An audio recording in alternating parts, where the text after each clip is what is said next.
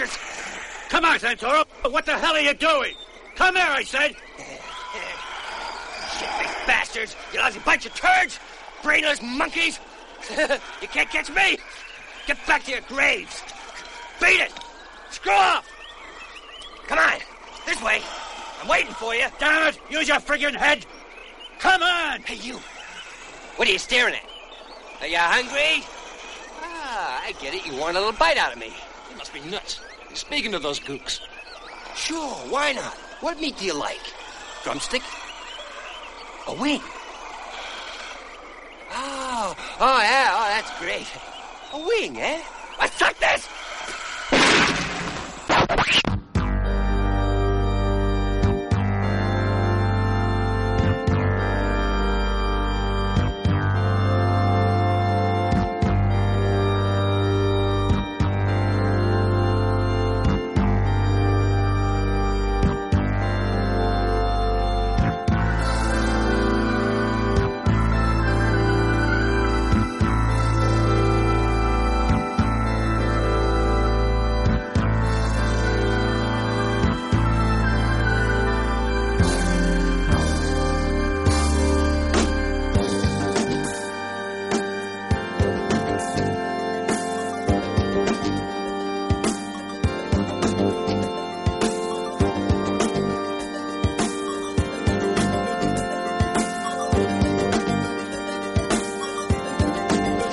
Muy buenas camaradas del culto y bienvenidos a un nuevo programa de El Calabozo. En este caso, un calabozo alternativo, un calabozo que inicia una serie de programas, por decirlo así, colaterales a los oficiales, a los programas oficiales del calabozo. Y es que hoy mmm, vais a asistir al primer Calabozo B-Side, que a mí me va a gustar llamar, ¿no? que son unos programas alternativos que, bueno, mmm, se publicarán con la frecuencia que yo estime dependiendo del número de grabaciones que se tenga del calabozo y demás y que bueno va a tener la particularidad en el que voy a estar yo, reverendo Wilson, en solitario comentando una película mm, sin tener muchas ganas de enrollarme más porque estos programas quiero que sean lo más rápido y eficiente posible en lo que a la proyección de la película se refiere, eh, deciros que mi intención al menos es rescatar películas quizá más minoritarias, eh, quizá joyas ocultas para, para mí, para mis filias y para mis gustos y que, bueno, realmente tirando quizá un poco de egoísmo, pues que me apetece a mí realizar en solitario, ¿no? Entonces, bueno, la película, ya lo habéis visto en el título, que, que hoy va a venir aquí es Apocalipsis Caníbal, una película del año 80 dirigida por ese mago de la exploitation italiana como es eh, Bruno Mattei en compañía de Claudio Fragasso, ese otro incombustible realizador de esta caspa italiana que llaman algunos. Bueno, para mí más que caspa, pues bueno, es un oficio ante todo, ¿no? Que bueno, esta gente ha tenido que luchar contra los medios, contra los bajos presupuestos y de una manera o de otra pues infundían su arte y uno de sus mayores exponentes de esta dupla colaborativa pues es esta, ¿no?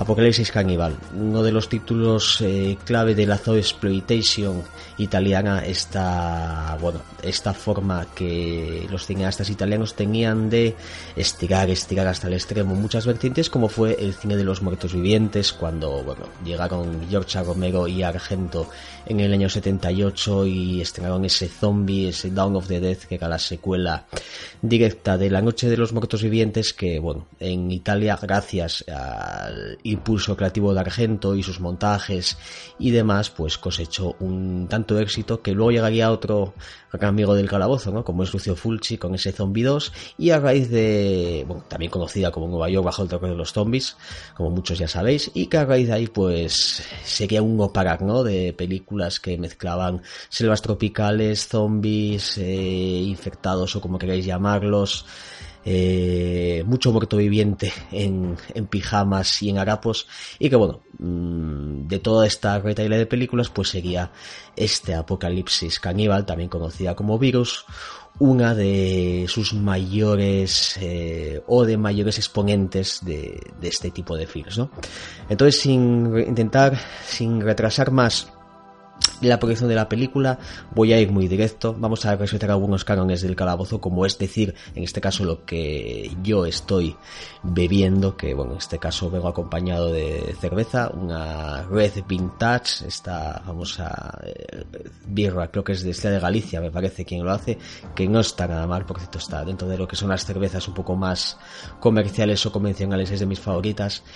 Y pues nada más, voy a hacer la típica cuenta atrás, ¿vale? Para empezar a iniciar la película, comentaros que la eso es la duración de, mi copia, la copia que hoy dispongo aquí, que pues es una copia en doblada en inglés. Me hubiese gustado haber tenido la copia en castellano, ya que eh, os detallando cosas, ¿no? Pero mm, la película, aunque es una producción hispano-italiana, es mucho más española que italiana. Podemos decir que que esta Crisis Caníbal es una película nuestra, ¿no? De, nuestro país, de España, pero que bueno, quería que el doblaje original en español, fue el primero que se hizo, pues eh, fuese que estuviese aquí, pero lamentablemente vamos a tener el doblaje inglés que no está nada mal, por cierto, ¿no? Bueno, pues lo dicho, es una copia en inglés que tiene una duración de 1 hora, 40 minutos y 37 segundos, ¿vale? Y, e iniciando la cuenta atrás habitual, vamos allá, con 3, 2, uno, culto.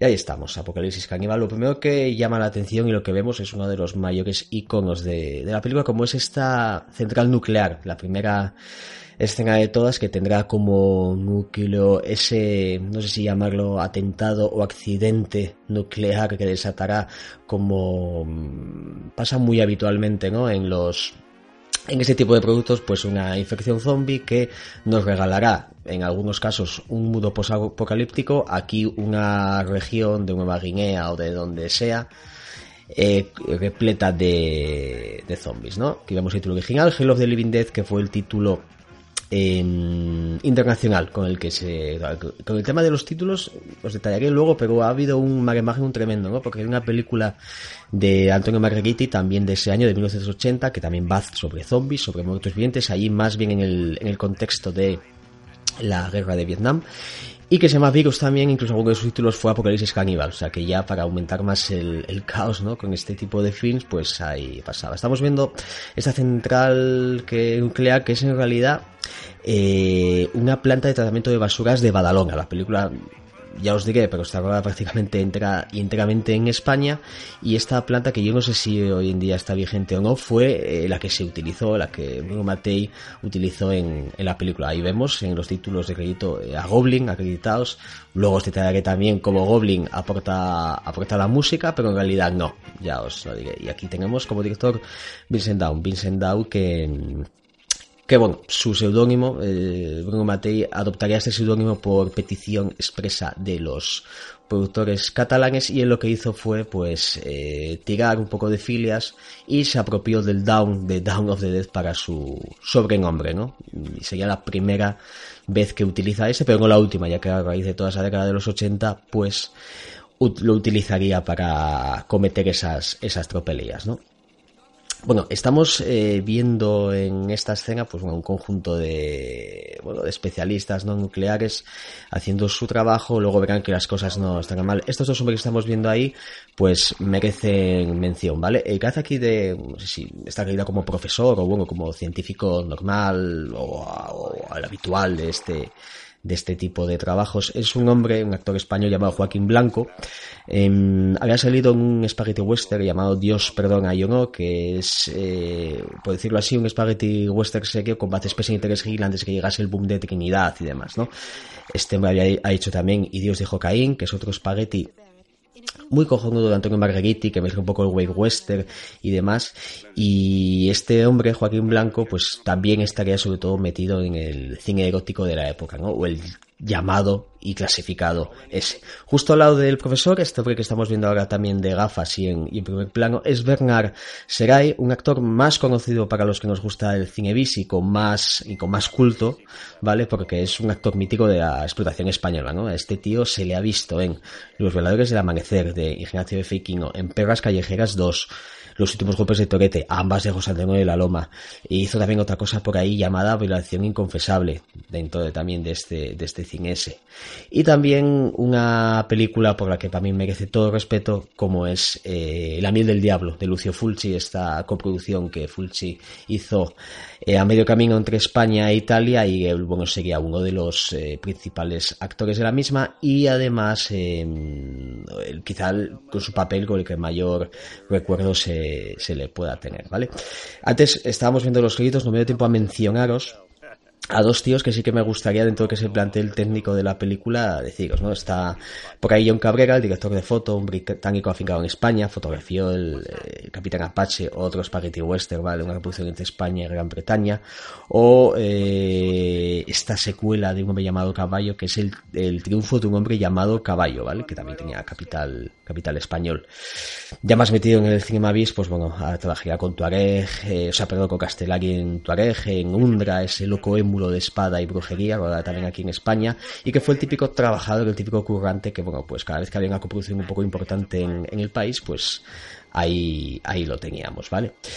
Eh, estamos viendo aquí ya esta escena como las cosas se empiezan a, a complicar un poco, ¿no? Eh, empiezan a, pues estos trajes siempre me llamaron muchísimo la atención, ¿no? Porque aparece ahí como si fuese una bolsa de basura con plástico, pero seguramente eh, ponían lo que lo que tenían a mano y aquí llega esta rata, esta rata que desencadenará eh, el caos más absoluto, ¿no? Es muy habitual también que cuando pasan estas cosas, cuando hay esta catástrofe y tal, sean animales los que estén ahí por el medio. La rata que parecía que estaba muerta, pero en realidad no, se meterá aquí dentro del, de este traje para gritos y, temores de los presentes. Y por cierto, estamos viendo ahí también, escuchando de fondo esa, esa música de Goblin tan cojonuda que, bueno, supongo que a muchos de los que os mola el cine de, muertos vivientes os empezará a sonar. Eh, ya por ir mencionando algún detalle artístico o quizá, pues bueno, favorable a la película, a mí siempre me sorprendió mucho de esta escena eh, que el rojo este de la saga casi tanto sobre el traje blanco ¿no? de este científico. Esto, bueno, son cosas que realmente igual si se hacen lecturas muy positivas de la película es como se pueden analizar, pero al fin y al cabo, oye, este cine también estaba hecho mucho en base a lo visual y aquí pues, joder, pues parece que está bastante, bastante logrado, ¿no? Y otro, otra escena prototípica de la explotación italiana de entonces. Muchos botones, muchos ordenadores, eh, gente corriendo de un lado para otro, como estamos viendo cuando ve que la situación y el caos se desata, ¿no? Con esta rata que parece que va de repente, pues, como a, generar esta, esta infección. Teléfonos sonando, llamadas de, de emergencia, etcétera, etcétera. Por este hombre, Joaquín Blanco, que os mencioné, tiene, me parece que tiene un rostro súper particular, eh, muy cinematográfico, es una pena que tampoco se le haya, se haya visto mucho más allá de las películas que, que os comenté, ¿verdad?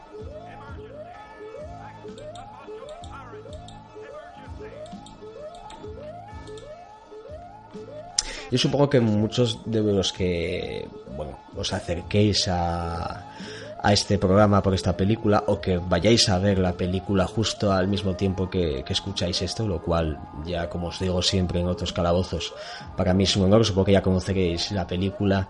Mm, a mí hay cosas que que destacaría mucho, ¿no? Porque muchos estaréis preguntando también por qué tengo tanta pasión por ella, ¿no?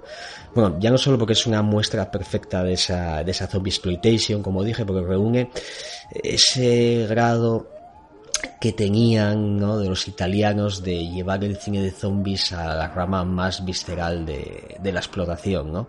Son zombies que, bueno, aprovechándose un poco de los vestigios más clásicos del subgénero, incluso, por qué no decirlo, copiando a, a esos zombies de, Romero, ¿no? Pues eh, ya estos cineastas italianos eran de todo trabajadores, yo los veo como que querían siempre desatar toda esa nervio visceral que tienen en la narración, ¿no? Aquí vemos ya el primer zombie que aparece en pantalla, a mí este tío siempre me, me pareció físicamente a Franco Garofalo, que luego veremos como uno de los protagonistas. No sé si sería una especie de coña o algo para, para meterlo aquí, ¿no? Y hacer un doble papel.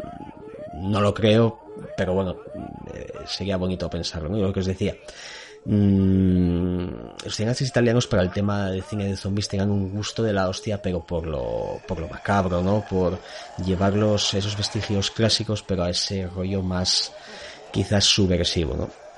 vemos más zombies ahora como, como poco a poco todos estos trabajadores se están convirtiendo en muertos vivientes y que desatará el caos de, la trama. ¿no? Esta otra escena súper potente, estos dos trabajadores comiéndose las entrañas de, de uno de ellos para para susto y para miedo de este profesor que ve cómo mm, todo se le ha ido de las manos y entrando aquí el concepto de, la hecatombe, ¿no? Mm, ya no solo en el, cine de zombies, sino que incluso siguiendo con el, con el, con el cinema bis italiano de la época, pues con el futuro posapocalíptico, ¿no? El cine, el cine posapocalíptico italiano que ahí, si Romero te, o sea, si aquí tenían a Romero como, mm, como icono el cine posapocalíptico italiano o ese subgénero del propio cine italiano, pues tenían a Mad Max, ¿no? De esa película australiana de George Miller que tantas devociones causó y que es algo que aquí comparte también, ¿no? Porque aquí nos, nos notamos también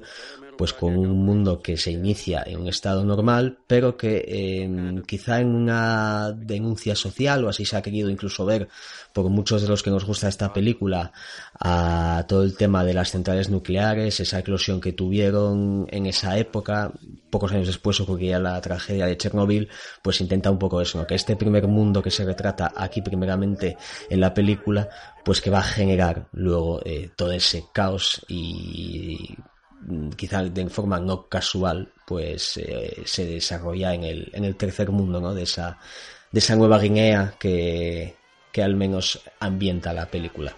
Aquí se cambia total, totalmente de, de, tercio. Vemos aquí como una famosa ya escena de la película que es un asalto a la, a la embajada con varios policías que yo ante todo lo que veo que tienen rostros muy, muy hispánicos, ¿no? Si os fijáis, ya no solo los coches con esa matrícula de Barcelona que estamos viendo.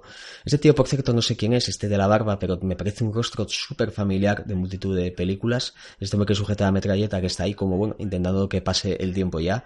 Típico policía con casco y gafas ahí Porsche que nunca puede faltar. Esta embajada norteamericana, mm, no sabemos su situación, pero bueno, ante todo lo que vemos es que están sufriendo aquí un, un, un ataque, ¿no? Un ataque terrorista, un ataque, unos podemos llamarlo terroristas ecológicos, porque luego se descubrirá que esta gente pues tenía, o al menos en algunas de las versiones del doblaje, tenían unas intenciones de liberar al mundo precisamente de ese caos nuclear que os estaba comentando y que fomentaría la idea de que este apocalipsis caníbal de Bruno Mattei pues también tiene su, su mensaje, su mensaje de denuncia, ¿no?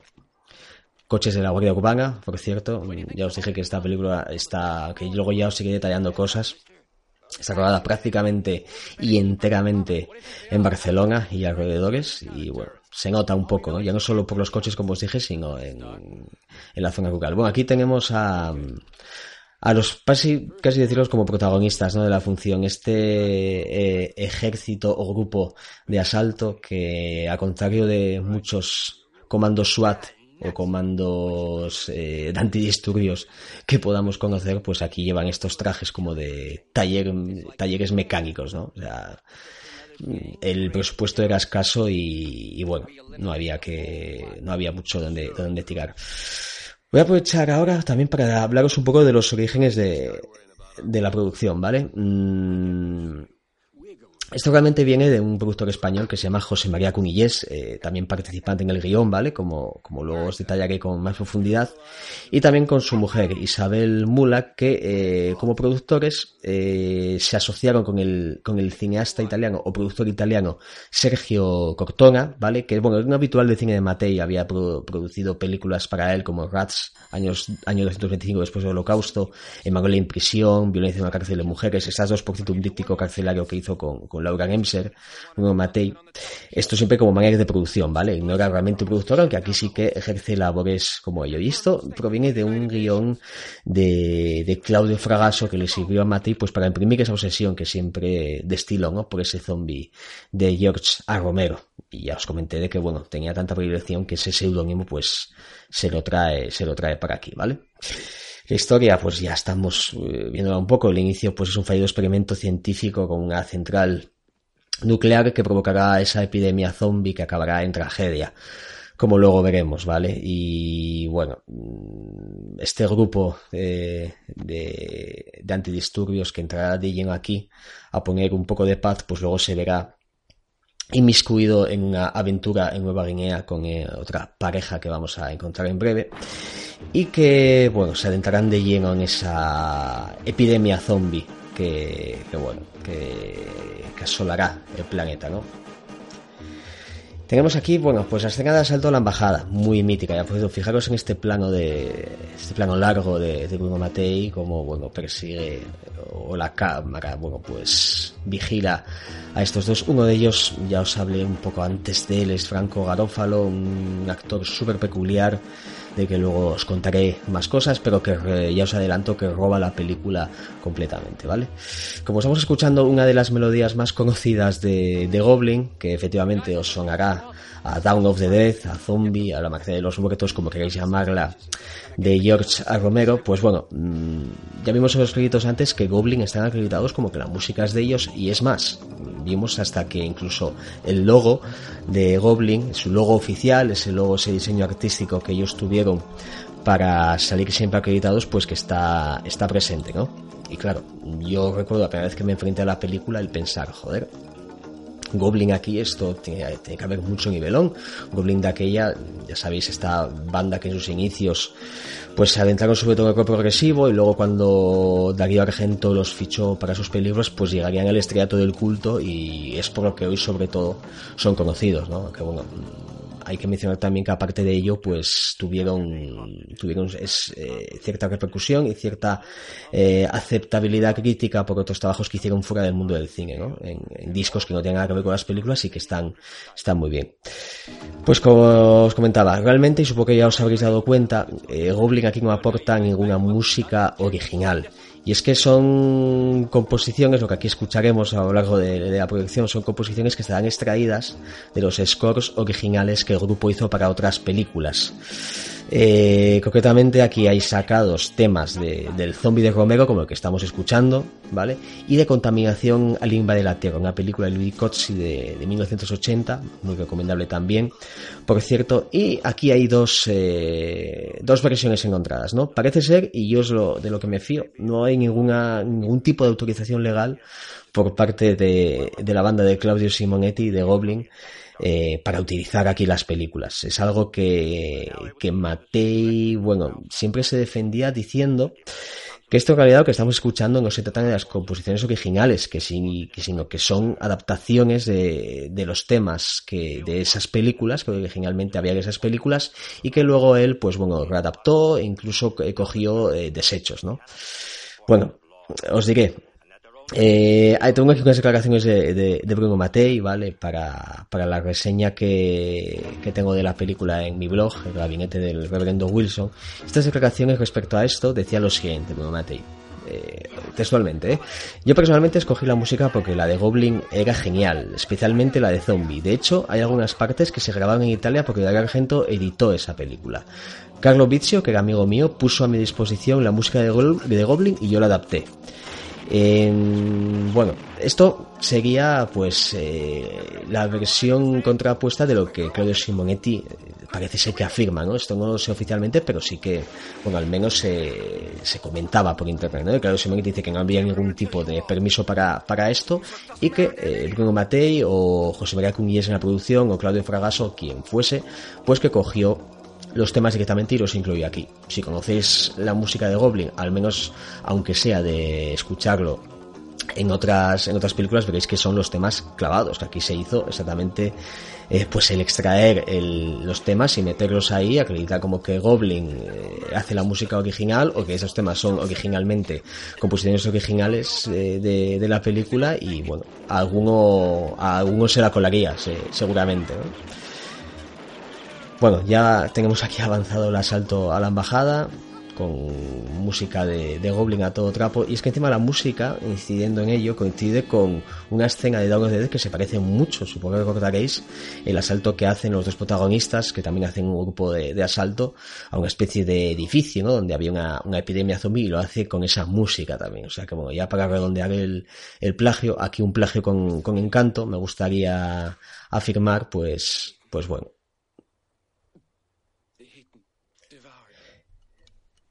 Estamos viendo aquí a este, a este terrorista ecológico, por decirlo así, que hace una especie de, de premonición de lo que ocurrirá esto. Respecto a la, música de Goblin, deciros que a mí lo que me, me gusta bastante es que la música está muy bien utilizada, incluso, bueno, lo, Matei, tanto los, estos interludios dramáticos, ¿no? Que incluía Goblin en sus temas, aquí se incluyen en la, en la película de manera, yo creo que muy inteligente y que hace que, bueno, primero, que mucha gente crea que esta música está hecha originalmente para la película, o, bueno, segundo, para los que ya sabemos que esto es un temas reutilizados de manera dudosamente legal, pues bueno, que al menos se han utilizado bien y se nota que, que vamos, que, que entran en la, con la imagen pues estupendamente, ¿no?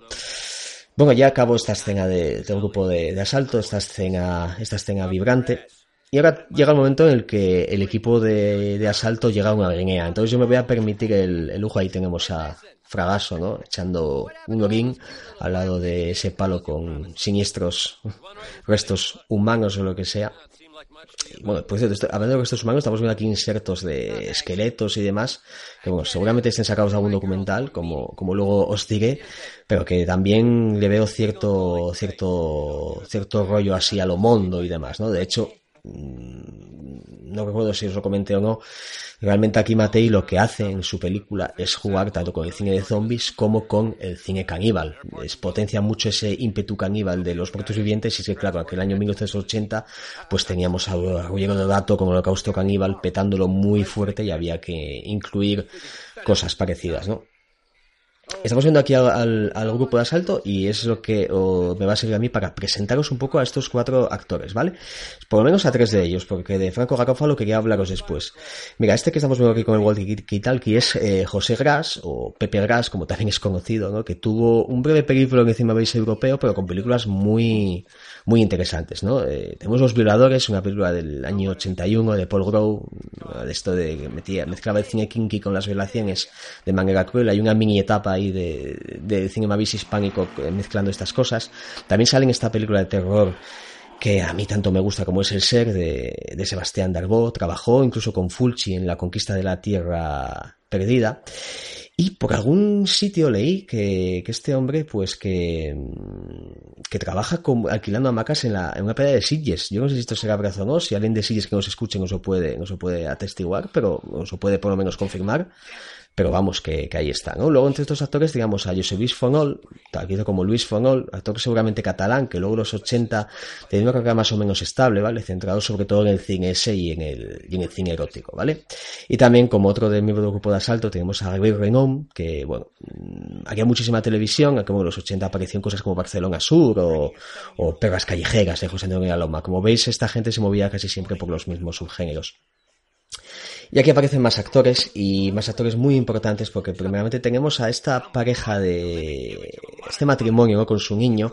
Antes ya habíamos visto a, la otra pareja protagonista que serán, pues bueno, la esta corresponsal, ¿no? De periodista, está Lía Rousseau con su acompañante, del que luego bueno entraremos más en ellos, pero esta escena de, del niño que quien ha visto la película sabréis de sobra eh, de ese desenlace que va a tener, de hecho os va a regalar quizá alguna de las imágenes más icónicas de, de, la película. Aquí vemos como que la cosa parece que se está complicando, ¿no? Eh, hay algo que no, no, les gusta, empiezan a comentarlo, el niño está teniendo una, unas sensaciones un poco extrañas. Comentaros que, bueno, esta pareja de, de, actores, el padre y la madre del niño, ella es Esther Messina, que por cierto es una mujer, una actriz que aquí está estupendísima, pero no se le conoce ningún otro crédito, o sea que lamentablemente no hizo ninguna película más. El Pep Ballester, que bueno, trabajó con Vegas Luna en Tatuaje y en, y en Lola, también en Perros Callejeros 2 de José Antonio de la Loma, también en Perras Callejeras vuelve, vuelve a salir ahí. Y eh, bueno, es una escena que aquí se nota en Matei sobre todo por el tema de este zoom que acabamos de ver y que bueno, intenta imprimir cierta tensión y sobre todo al, cierta opresión en el ambiente, ¿no? Por esa por esa infección zombie que parece asolar a esta especie de, poblado que a todas luces parece que está, que está abandonado, ¿no? Ahí tenemos a Margaret Evelyn Newton, una de las grandes eh, figuras, por decirlo así, de no solo de esta película, sino de gran parte del cinema bis europeo, ya en el ocaso de, de los 80, ¿no? Pero ya os digo que prefiero más detallaros luego luego, luego sobre ella.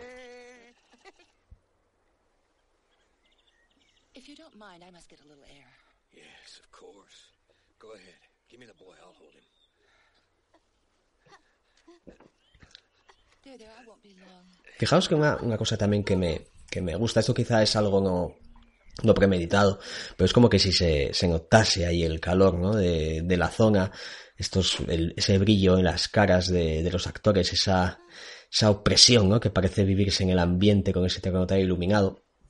Y eh, aquí hay que atender especialmente porque en este paseo que hace la mujer por el poblado, está mirando ventanas, se quita un poco el sombrero para, para airearse, un poco llega uno de mis momentos favoritos de, de la película. ¿eh? es una aparición que, bueno, si no me falla la memoria, creo que en algunas en algunas imágenes de, de promoción de la película también saldría que es un personaje, es un cura que aparecerá ahora.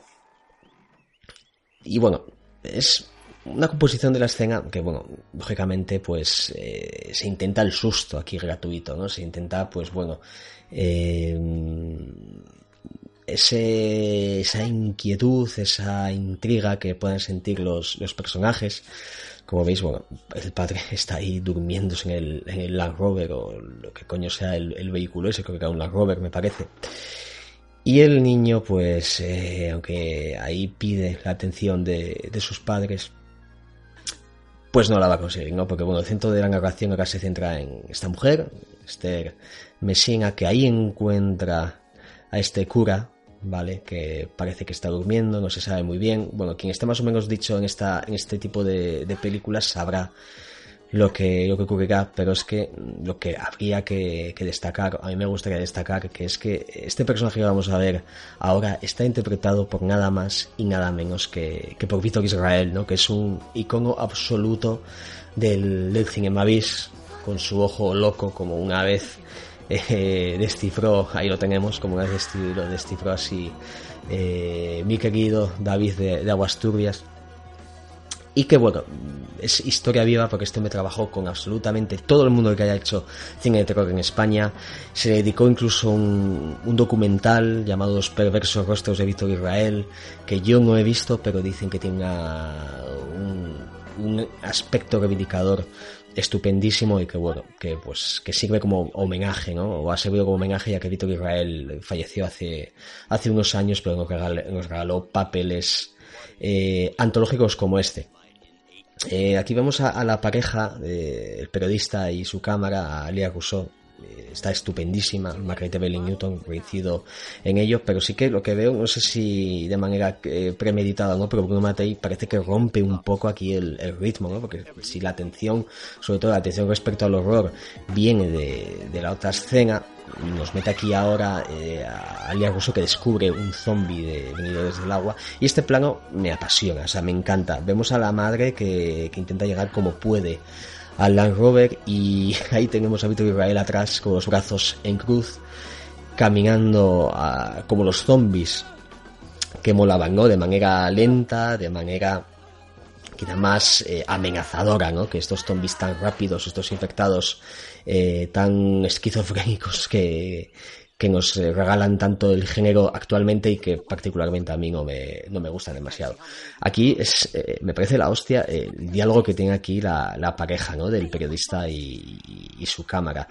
Eh, él empieza a decir como que bueno, cuando ve a los zombies, está, aparecen más zombies de, bueno, caminando de, de, esta manera muy lenta y demás, él empieza a decir pues bueno que puede que sea gente borracha o que incluso sea una, una pandilla de, de leprosos, ¿no? O sea que bueno, en fin eh, llega ahí el, el, el, el, apunte, ¿no? Por cierto, el actor, el que hace de, de pareja, ¿no? De, de Margit, de la, de la periodista, es un actor turco llamado Selan Keray, que, bueno, él trabajó realmente en alguna cosa en su país, pero, bueno, tanto cine como televisión, pero bueno, realmente yo le conozco por esta película y porque tiene una pequeña aparición en, en Violación el último tren de la noche, de Aldolado, pero no hizo, no hizo, no hizo mucho más, ¿eh? Bueno, ahí tenemos cómo esquivan a los zombies. Zombies azules, por cierto. Parece que, bueno, intentando un poco copiar los, los maquillajes de. de. de Tom Savini, ¿no? En, en Down of the Death.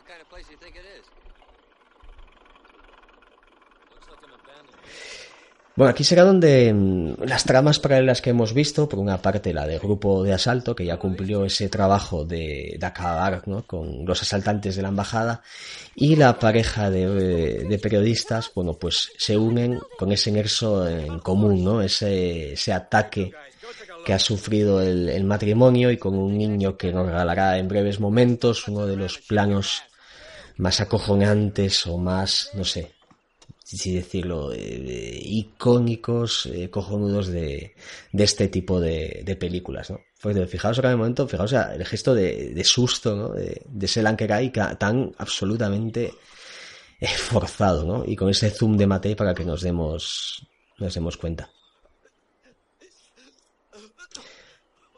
Y algo que os diré seguramente en varias ocasiones, ¿eh? me parece brutal ya no solo el, eh, lo que es eh, cuestión de Franco Garofalo, que ya os dije que, que, copa toda la, todo el protagonismo, o lo roba más bien, pero es el, el, encanto que tienen todos estos personajes, ¿eh? sobre todo la, el carisma de, del grupo de asalto, incluido aquí eh, Pepe Gras y, el, y José María Fonol, ¿no? que lo estamos, estamos viendo, viendo ahora ese vómito espontáneo, este niño comiendo las tripas de su padre, poniendo caras un poco forzadas también de, de, de enfado. Y veremos otra vez, si no me falla la memoria, una aparición de, de más zombies. No sé si creo que aparecía también Víctor Israel otra vez, no, no recuerdo, ¿eh? Y eso que, que, he visto la película muchísimas veces. Venimos al niño, aquí por parte de, del SWAT. Y bueno, fijaros ya un poco, ya eh, quienes estáis viendo la película al mismo tiempo que yo, en, Franco Garofalo, ¿eh? porque cuando empieza a el protagonismo es en escenas como esta, ¿no? Le manda a parar, pero sin embargo dispara él, ¿no? Y es como una, una vis cómica de, del, del actor y al parecer, según decía también el propio Matei, improvisó muchísimo, muchísimo, muchísimo en, durante el rodaje, ¿no? Su personaje se llama Santoro. Los que me conocéis a mí por las redes sociales sabéis que, que bueno, es la imagen que me acompaña casi siempre. Y fijaos en estos zombies, ¿eh? porque estos zombies que seguirían un poco esa estética cara de pizza, ¿no? De, de por ejemplo, la invasión de los zombies atómicos de, de Humberto Lenzi, pero que, bueno, son tan ridículos, son tan jodidamente prototípicos que, que espantan. Aquí veis, el niño sufriendo ahí los disparos, esto que, que es también un cliché en sí mismo, ¿no? Esto de los niños que acaban convertidos en zombies y tal. Acabamos de ver, por cierto, a un, a un extra, a uno de los zombies, descojonarse abiertamente ante la cámara. Podéis darle para atrás si queréis, o mejor aún, bueno, comprobádlo cuando, cuando acabéis la, la, proyección, o si en alguna otra escena también saldrá, porque es habitual que estos extras, al parecer, pues gente de, de los lugares de rodaje, gente, al parecer había poblados gitanos por ahí, y se utilizó a esta gente para, para hacer de zombies, porque pasa que, claro, no estaban como muy experimentados en, la materia, y algunos pues no pueden evitar el reírse un poco de, de durante la filmación, ¿no? En fin, seguramente a todos, muchos de nosotros no, nos pasaría también.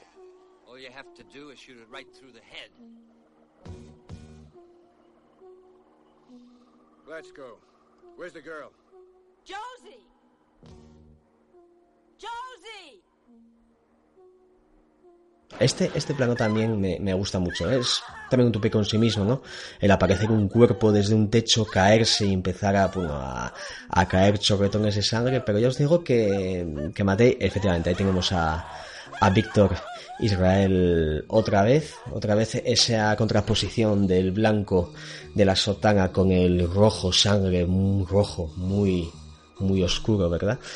Y, y bueno, aquí sí que se podría, pues bueno, tener cierta tensión, cierto, no sabes que sea, sabes que no se van a cargar a Margaret porque es la, protagonista, pero bueno, que aún así, mm, lo que os iba a decir hace un momento, Bruno Matei, aunque os sigue contando más cosas de él durante la proyección, se recuerda siempre como un cineasta casposo, le puso italiano, incluso algún, algún crítico o periodista y le llegó a llamar, pero mira, fijaos, Garofalo otra vez ahí desatado Pero lo que os decía, es un tío que él empezó realmente la profesión como montador. Él no fue el típico director como hubo muchos que se sumaron a la moda y empezaron tal, sino que bueno, aunque está considerado un escalón muy por debajo de otros cineastas de la época, como pueden ser Humberto Lencio, Sergio Martino y demás, como Matei es un tío que estudió cine, eh, fue montador y tiene un sentido por el cine y sobre todo un sentido por la diversión, por cierto, eh, muy serio. O sea, muy serio en el sentido de que se lo tomaba todo muy profesional, incluso sus películas, aunque manejase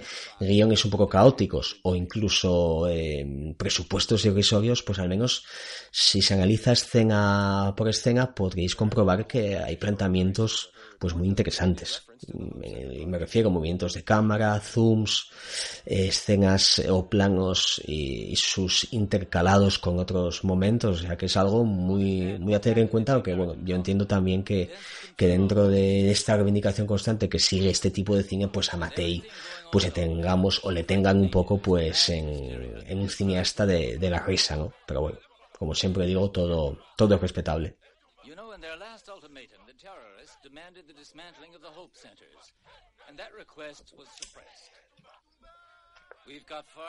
Bueno, muy importante, ya os digo, será el aspecto mundo que, que os dije durante la película, ¿eh? porque va a haber insertos de, documentales y todo, sobre todo quizá por el intento de recrear por parte de, de Matei, pues eh, esa, esa escena primitiva y salvaje. Como aparte de estos insertos, os estáis viendo, os vais viendo ahora, ¿no? Insertos muy de National Geographic, no estaréis muy desencaminados. Música de Goblin de fondo que, vuelvo a insistir, está muy bien empleada. Fijaros que aquí podemos encontrar cierto suspense con los personajes entrando en la selva. Eh, eh, ahora me acabo de fijar, por cierto, los enormes errores de talonaje que hay entre la parte de ficción y la parte de documental, pero bueno, en fin, a Bruno Matei se, se le perdona todo porque os decía que la música tiene un empleo bastante inteligente. Otra cosa, claro, entiendo que Claudio Simonetti pues no opine, no opine igual que yo, porque bueno, le robaron su obra y eso es algo que bueno, es una de esas particularidades y peculiaridades de, de la cinematografía italiana de esta época, todo esto siempre refiriéndonos a la serie B, pero, en fin, es parte de, del encanto, ¿no? Estas locuras, estos robos y estas expropiaciones que, se hacen. Hablando del propio Matei, fijaros, voy a mm, también deciros unas declaraciones que encontré por ahí, y él lo hace referente un poco a los orígenes de la, de la producción, ¿vale? Él dice, Apocalipsis Caníbal fue un encargo de la productora. Estaba de moda el género de Romero con zombie, pero queríamos hacer algo diferente, más ligero y no tan serio. Hubo dos guiones para esta película. El que yo prefería fue rechazado por los productores, así que tuve que hacer el que no me gustaba tanto. Y es que en origen la película tuvo unas intenciones mucho más ampulosas, una, una producción más cara, pero claro, el dinero había el que había, entonces eh, tuvo que hacer una especie de, de, de, remix, ¿no? O de mezcla entre esos dos guiones que luego os diré un poco en qué consistía cada uno.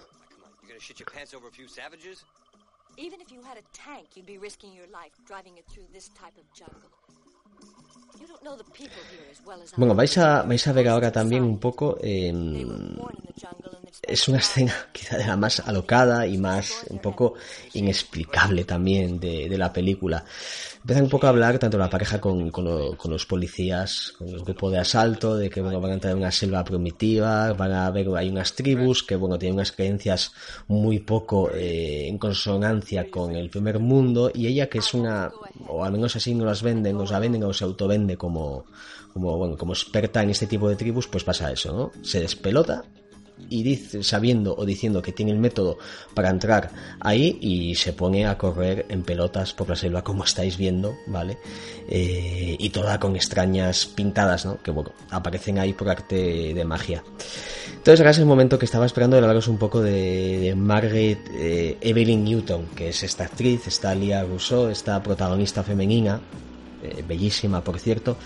Y bueno, como os decía, esta mujer Eh, está recordada sobre todo por el ocaso de, en el ocaso del cine italiano. ¿no? Apocalipsis Caníbal, aunque no es su primera película, sí que es su primer papel importante. ¿no? Y muchos la recordaréis sobre todo por esta segunda parte del Hércules de, de Luigi Cozzi, que es la furia del coloso, allí hace de Afrodita. Hizo también dos eh, películas posapocalípticas como El último guerrero de Rómulo Guerrieri y El Justicieri del Bronx de Albania Amici, que es que quien quizá conozca un poco el cine posapocalíptico italiano, lo sabrá cuáles son y bueno, se habrá dado cuenta también que estas dos películas son la misma, la misma película, ¿no?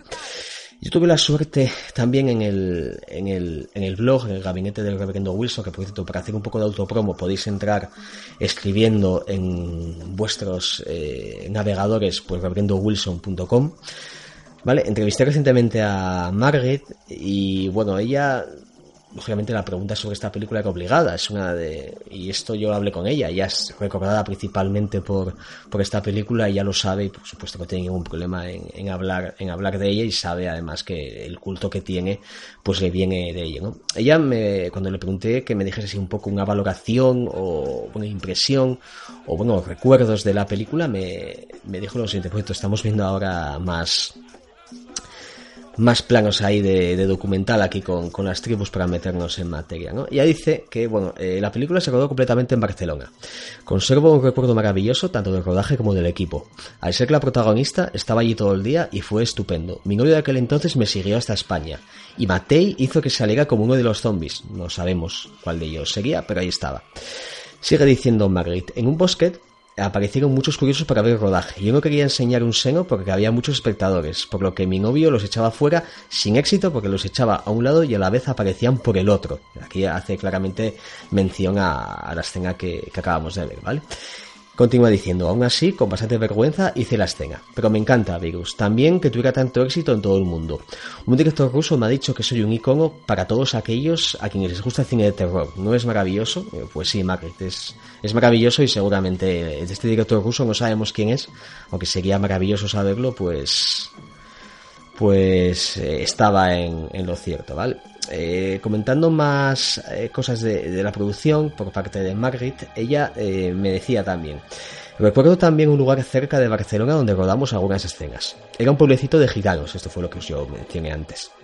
Yo siempre había tenido prejuicios, pero me quedé maravillada al conocer a personas honradas y humildes. Eran campesinos que trabajaban la tierra. La película eh, me enriqueció por la responsabilidad de ser protagonista y por las personas y lugares que conocí.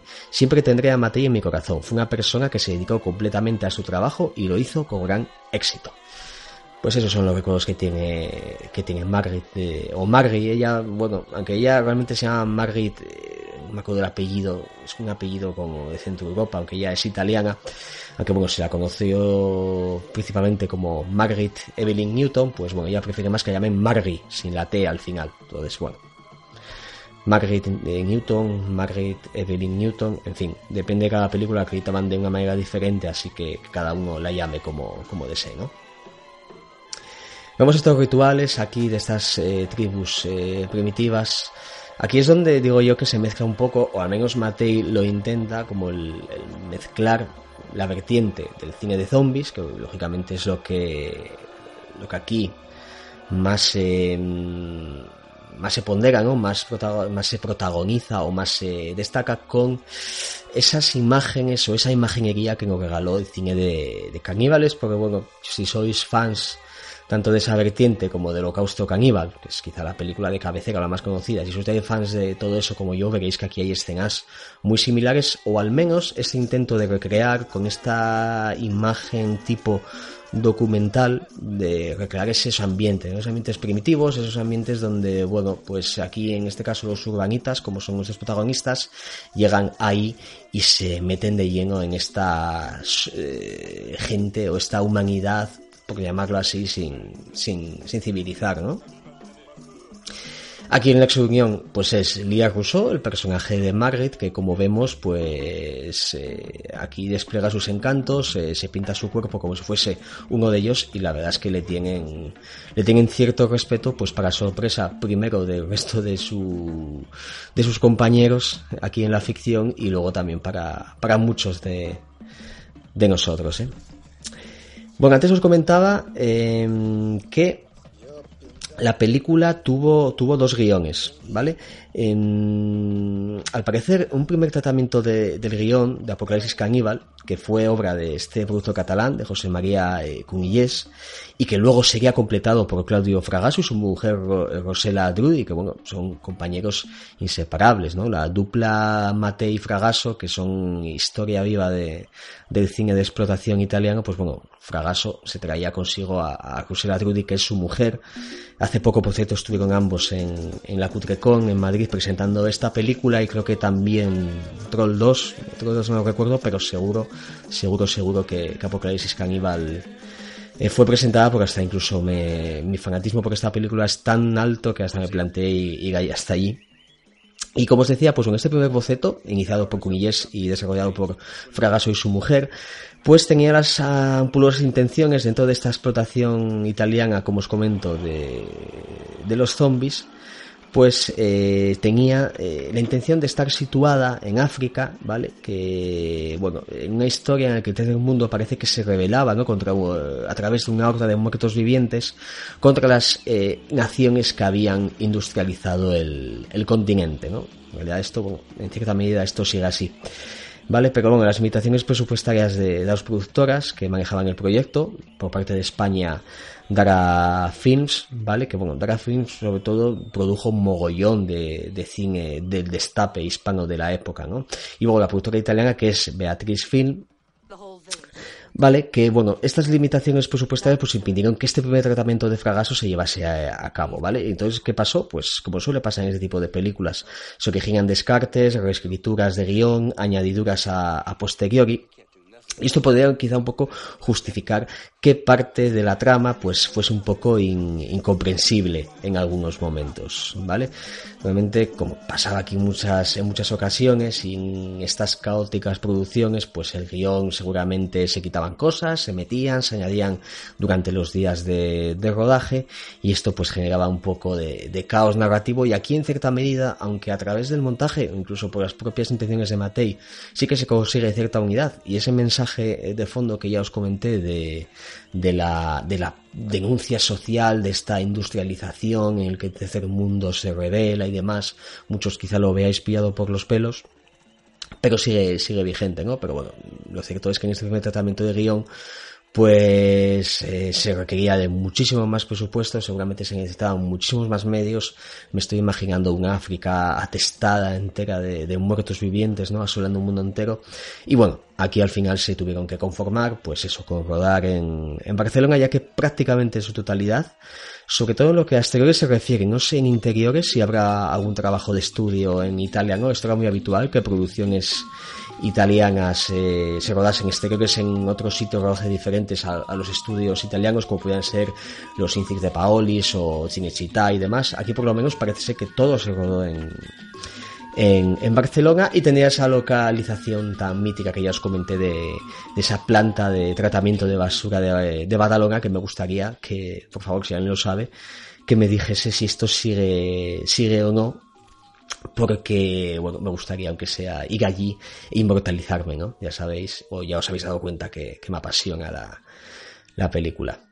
me encanta este detalle que acabamos de ver, ¿no? A este, personaje ahí viendo a un tío ahí como jodido contra la pared ofreciéndole, ofreciéndole bebida y eso ya un poco da pistas de que de que al menos eh, lo que es el grupo de asalto, quizá dentro de su cotidianidad, no se van a tomar tan en serio como, como si se lo toman la otra pareja todo esto que, que van a vivir. ¿eh?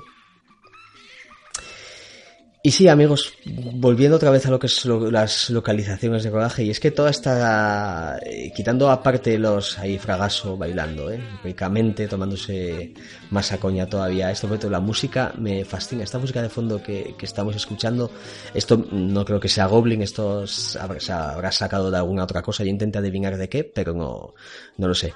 Por lo que decía, que dejando los insertos aparte, pues toda esa selva frondosa que vemos es en realidad las afueras de Barcelona, aunque bueno, parece que más o menos se disimuló. Esta escena también tiene su, su miga, porque bueno, es un poco un, casi como un intento de acercamiento romántico, no sé si esto vendría también del guion original o no, de entre Margaret, el personaje de Elia Rousseau, y uno de, de los policías. Por cierto, que guapa está Margie, qué ojos tiene, impresionantes de, de verdad.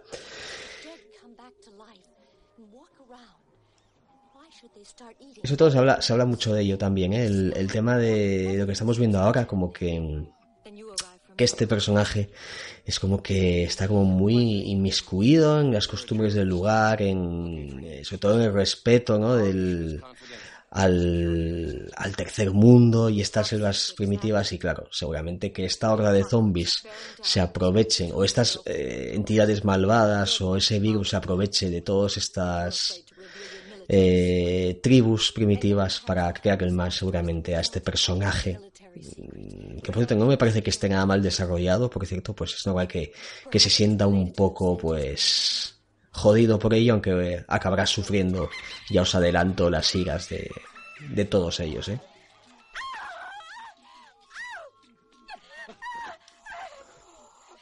Pues ven a aparecer zombies, amigos. Eh, cuando metidos en este ritual, ahí Fragaso sigue pasándose de puta madre, ahí de risas, ahí quizás sobreactuando un poco, pero qué maravilloso está. Y vemos, ¿no? Fijaros también, eh, es una tontería, pero este plano de las piernas se viene moviéndose lentamente con estos eh, primitivos, estos indígenas ahí ya convertidos en zombies. Yo creo que no está nada mal, joder, que no...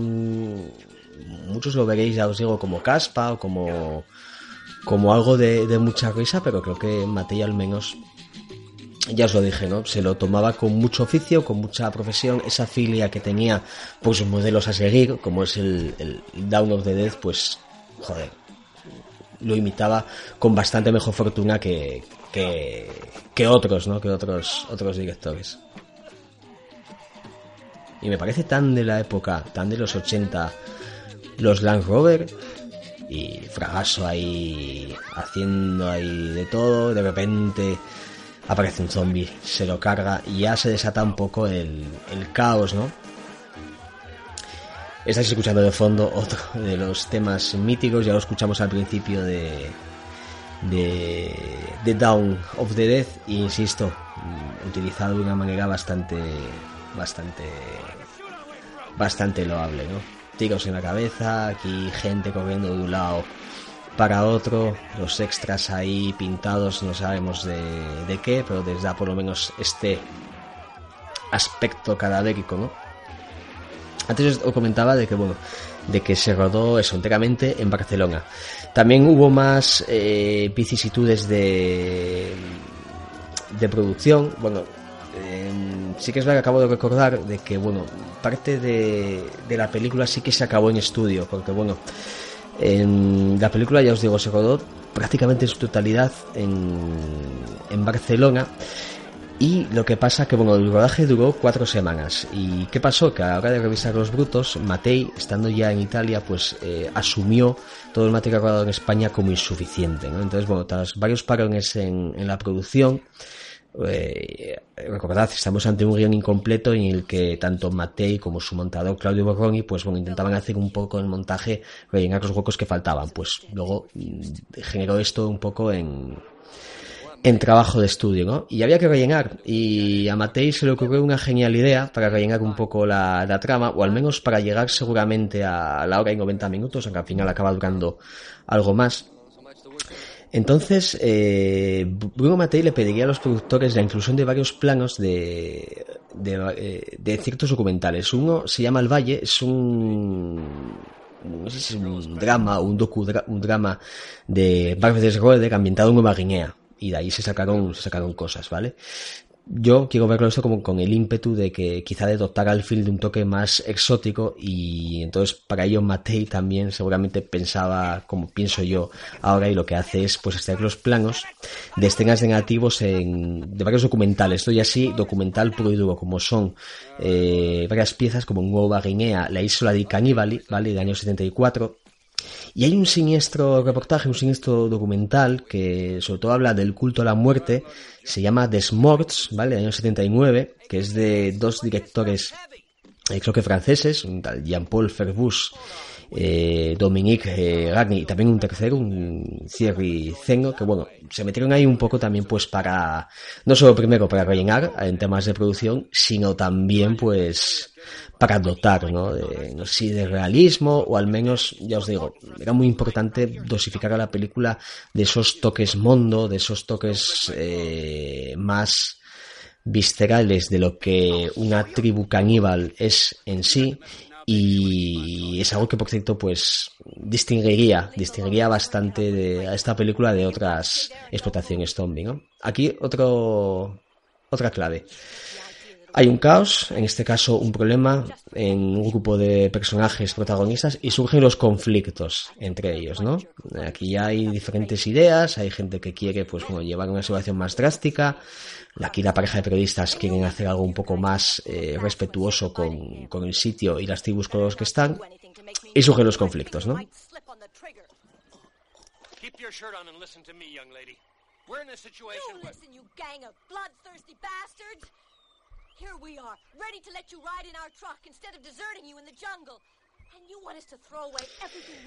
Unas eh, declaraciones que tengo por aquí respecto a lo que os comentaba antes de los insertos de, de documental. Eh, decía lo siguiente, Matei, eh, a raíz de esto, que por otro se le acusó bastante también un poco de, primero de, no sé si de robar esto, pero sí que al menos de que, joder, de que rellenar tu película con esto en vez de ir tú a rodar ello, pero bueno, ya sabéis, los que conocéis esta cinematografía de explotación, que bueno, era todo muy loco y todo, y mucha cara dura, ¿no? Que bueno, en parte hoy en día se recuerda con, con esta gracia. Mira, Matei respecto a esto decía lo siguiente. Insertamos imágenes de archivo porque la historia se inventaba en Nueva Guinea. Afortunadamente teníamos mucha documentación del país, así que las imágenes insertadas quedaron muy bien. Hay imágenes de pueblos reales y otras que retocamos. Tuvimos eso desde el principio si no habríamos tenido que rodar en los trópicos. En vez de eso rodamos en España, en, Barcelona, ¿vale? Eh, hay otra cosa que se suele comentar de, la película también. Por cierto, estamos viendo justo cuando le dice y hemos escuchado el de Hey, Madame y Claudio Fragasso, perdón, eh, Franco Garófalo apunta directamente a Margaret y la pistola está descargada y se descojona en su puta cara. Aquí ya Garofalo ya os digo que, se desata completamente ¿eh? a partir de, lo que vamos a ver ahora. Su personaje Santoro pues eh, es el alma, es el alma de la película, o sea, eh, hace coñas, destila carisma, se descojona de, los zombies, luego veremos cómo, cómo les vacila la cara y, y demás. Y bueno, Momento dramático ahora, ¿eh? Momento, momento drama. Aquí Margaret eh, fumando. Parece que no, no se traga el humo, por cierto. Y llega este un poco contrapunto romántico con uno de, los policías, ¿no? Hay una tensión que ya os decía antes y ahora es como que... Que bueno, que empiezan un poco a reflexionar, parece que se va a entablar ahí pues una especie de interés sexual o erótico, pero bueno, mm, no sé si afortunado lamentablemente, pues esto no, no lo desarrollan, ¿vale? Os comentaba, la dupla mmm, Matei, Fragasso, Bruno Matei, o Vincent Down y Claudio Fragasso, historia viva del ocaso de cine de explotación italiano, mmm, juntos hicieron multitud de, películas, materia en las labores de dirección, habitualmente Claudio Fragasso como, como guionista, incluso también como productor o asistente de, de dirección, y porque harían pues estas películas como esta, ¿no? Juntos, bueno, pues eh, harían cosas como eh, año 225 después del holocausto.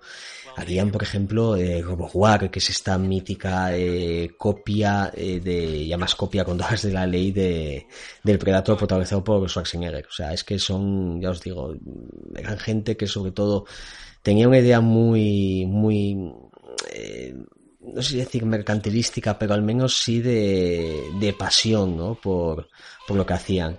Y la verdad es que, bueno, regalaron películas cojonudas, cojonudas, cojonudas de verdad, ¿eh? Fijaros, yo no sé, recordando títulos que, que hayan hecho ellos, pues mira, tienen, una dupla de, de Exploitation, de películas de monjas poseídas o películas de monjas que pasan cosas, cosas chungas, pues como se llama con el convento y la vega historia de la monarca de Moncha, por cierto, estas dos con, con Fragasso, o sea, perdón, con, con Garofalo también, por ahí en sus papeles. Eh, Matei y Fragasso hicieron los gladiadores con la Canon, y protagonizada por nada más y nada menos que Luffy Riño y Sibyl Langin. Hicieron un, también Emanuel en prisión con Laura Gemser, esta saga de, de la Manuel Negra. Hicieron juntos también Zombie 3, ese loco proyecto que empezó a dirigir Fulci y acabó y acabaron haciendo ellos. Eh, son los genios del exploit eh, puro y duro. Y os digo que, bueno, Fragasso luego, mm, con el final de la década de los 80, se distanciaría quizá un poco de Mate y empezaría, pues, eh, hacer cosas él en solitario. Su película ya mítica, ya os lo dije, es Troll 2, ¿vale? Que, bueno, es considerada la peor película de la historia del cine. Yo no estoy de acuerdo con ello, estoy seguro que hay, que hay películas peores, pero bueno, está considerada así por, por mucha gente. Y eh, aquí al parecer en alguna entrevista Fragasso, en lo que ya nos eh, respecta Apocalipsis eh, Caníbal, él aseguraba en una entrevista que la mitad de Apocalipsis Caníbal fue dirigida por él, ¿vale? Por, por Fragasso. Sí que en algunos sitios, como incluso IMDB, está no acreditada una codirección con él, pero bueno, mm, lo que está claro es que eh, al menos desde la producción se encargaría de rodar varias tomas. Eso siempre, siempre pasaba como, como asistente de, de dirección, ¿no? Incluso se comentaba, creo que él mismo lo, decía, que, que, su trabajo sobre todo se, se reducía a hacer eh, pues eh, planos cortos de, de, efectos especiales, ¿vale? Justo en el tiempo de, rodaje, ¿no? De, del estudio, que es precisamente esos, esos añadidos que se hicieron luego. Bueno, otra toma mítica, ¿no? Una mano por ahí tirada que estamos, que estamos viendo ahora y ya os digo que, mm, que este último tercio de, de la película pues ya será, pues, como se suele decir, ¿no? la montaña rusa de emociones y ataques a saco contra los zombies.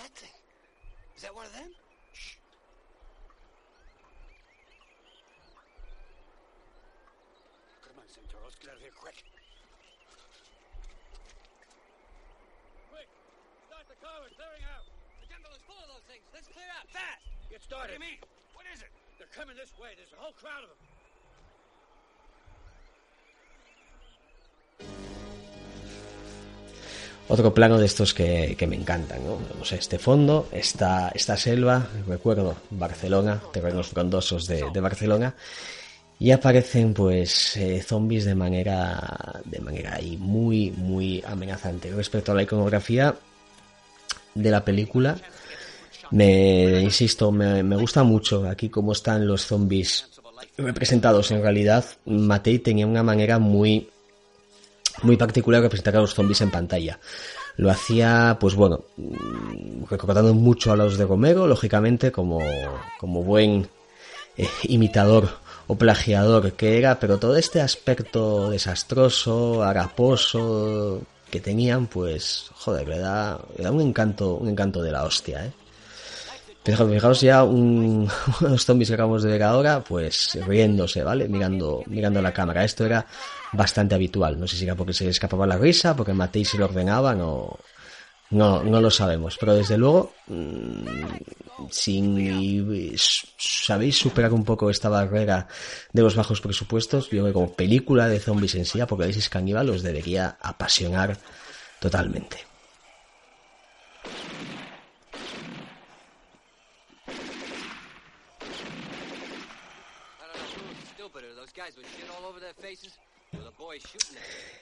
La Rafael aquí como quizá hace un poco el rol de del más eh, profesional de todos, pues también insiste, ¿no? Que hay que pegarles en la cabeza, hay que pegarles en la cara. Y ahí va, ahí va, se pone la, la boina y ella tiene el método infalible para, para derrotarlos. que va a ser? Pues ir directamente allí, ¿vale? Hace aquí su mérito, se va, eh, Garófalo os hablaré un poco más de él, eh, tiene mucho el, ímpetu teatral, ¿no? El, el bien hecho del teatro y se le ve aquí pues como que sobreactúa, pero una sobreactuación que aquí le viene al personaje como Dios, porque como os digo es la, lo mejor de la película en el sentido de que roba la película completamente y se convierte en la estrella, ¿no? En la rockstar de Apocalipsis Caníbal. Aquí lo veis.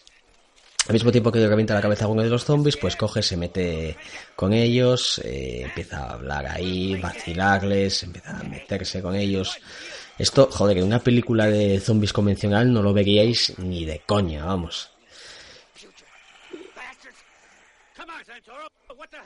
Intentando aquí sus compañeros darle un poco de cordura, decirle Santoro, vuelve, vuelve, vuelve, vuelve, no hagas el gilipollas.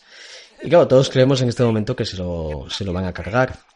Pero no, Santoro aquí, que es el, el superhero, el superhéroe de Apocalipsis Cannibal, logra eh, zafarse de estos zombies, ahí descojonándose de ellos, pero fijaos, ese zombie, otro que se, que se ríe, la verdad es que yo creo que un poco quizá esto venga de, de la propia interpretación de, de Garófalo. Es que, eh, ya os lo dije, esto fue casi todo improvisado por él, seguramente no vendría en el, en el guion. Estos zombies son poco creíbles, hay vemos, cabeza reventada, de repente inserto. Más música de Goblin de fondo, porque todo esto es... Parece un temazo, voy a ponerlos un poco para que, para que lo escuchéis, porque es cojonudo.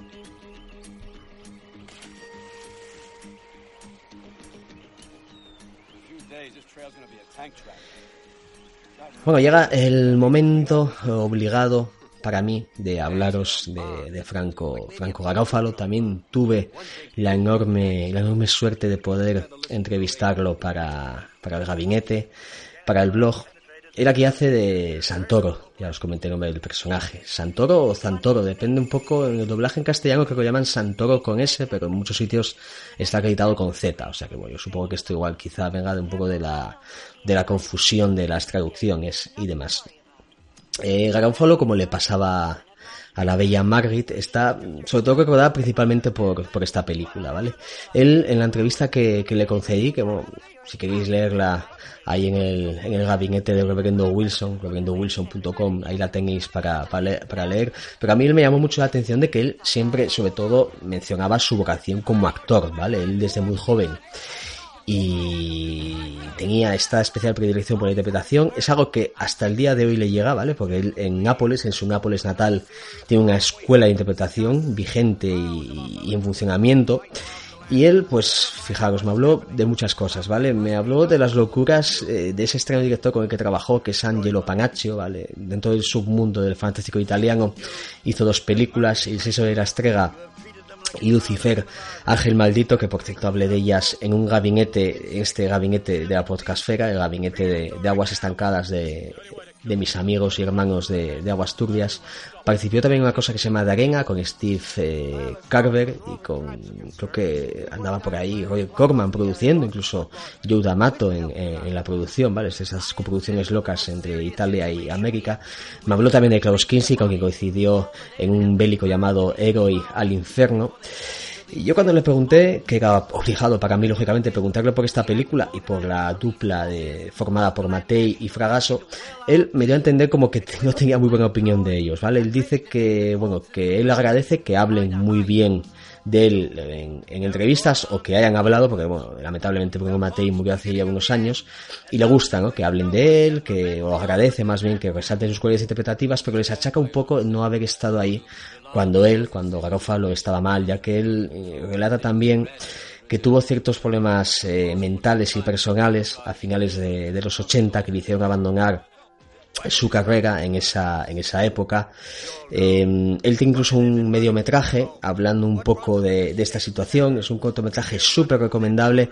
Un, es un, una especie de película de unos 40 minutos, súper loca. Se llama eh, Esquizofrenia de una torre con imágenes eh, muy subversivas, eh, muy sórdidas, sobre todo intentando eh, indagar en lo que es la psicología de, la vocación de, ser actor. Podéis verlo, por cierto, en, en YouTube o incluso a través de, de, mi propio, de mi propio blog. Y bueno, Garófalo, que es un tío, un, aunque no trabajó tampoco con, con la, no sé, con los nombres más recordados quizá a día de hoy de, del cinema bis, como pueda ser Mario Baba o de Argento, es un tío que está muy, muy considerado, ¿vale? Él tocó muchísimos géneros, como puede ser el, el, el, polichesco, la ciencia ficción, la comedia, así que trabajó, por ejemplo, con Sergio Martín en el asesino del cementerio etrusco, Y ya para hablar, para acabar de hablar de él, mencionaros que bueno, tiene una autobiografía llamada La vendetta de un actor esquizofrénico, que no he tenido el gusto de leer todavía, pero que lo que tiene una pinta estupenda porque ya os digo que yo por lo menos lo que experimenté con él a través de la entrevista es que es un hombre con, con muchísimo mundo interior, con muchísimas cosas que, que contar y que y agradecido por cierto con los que nos gustan este este tipo de, de películas que eso para mí es algo de lo que más me llega. Brutal este apunte estético que acabamos de ver ahora del, del esqueleto en, en las piscinas. Llegamos ya a la parte culmen de la película la parte donde bueno los personajes principales se, se meterán de lleno en algo que en toda película de, de zombies tiene que haber, ¿no? Que es el, el enfrentamiento, ¿no? Entre el humano y aquí el, el ser diabólico o maligno como son, como son los zombies me gusta mucho también a nivel de ambientación de la película son estas eh, ambientaciones tropicales. A mí esto me recuerda mucho a la película que inició mm, realmente toda la explotación del cine de Romero en Italia, que es Nueva York bajo el terror de, de los zombies, ¿no? Que es, bueno, parajes selváticos, parajes donde, como os digo, parece que se respira el calor a través del sudor de los personajes y donde, bueno, mm, muchas veces se rodaban este tipo de localizaciones muchas veces no, casi siempre rodaban este tipo de localizaciones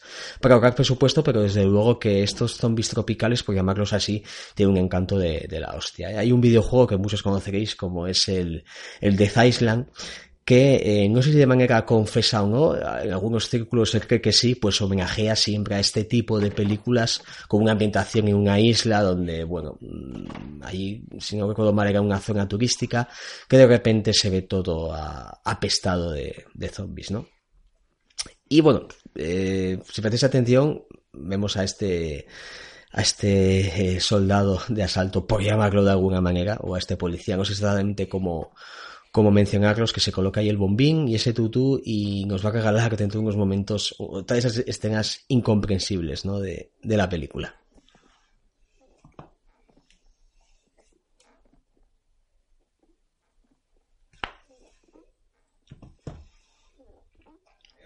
Un purito que no puede, que no puede faltar viendo esta película.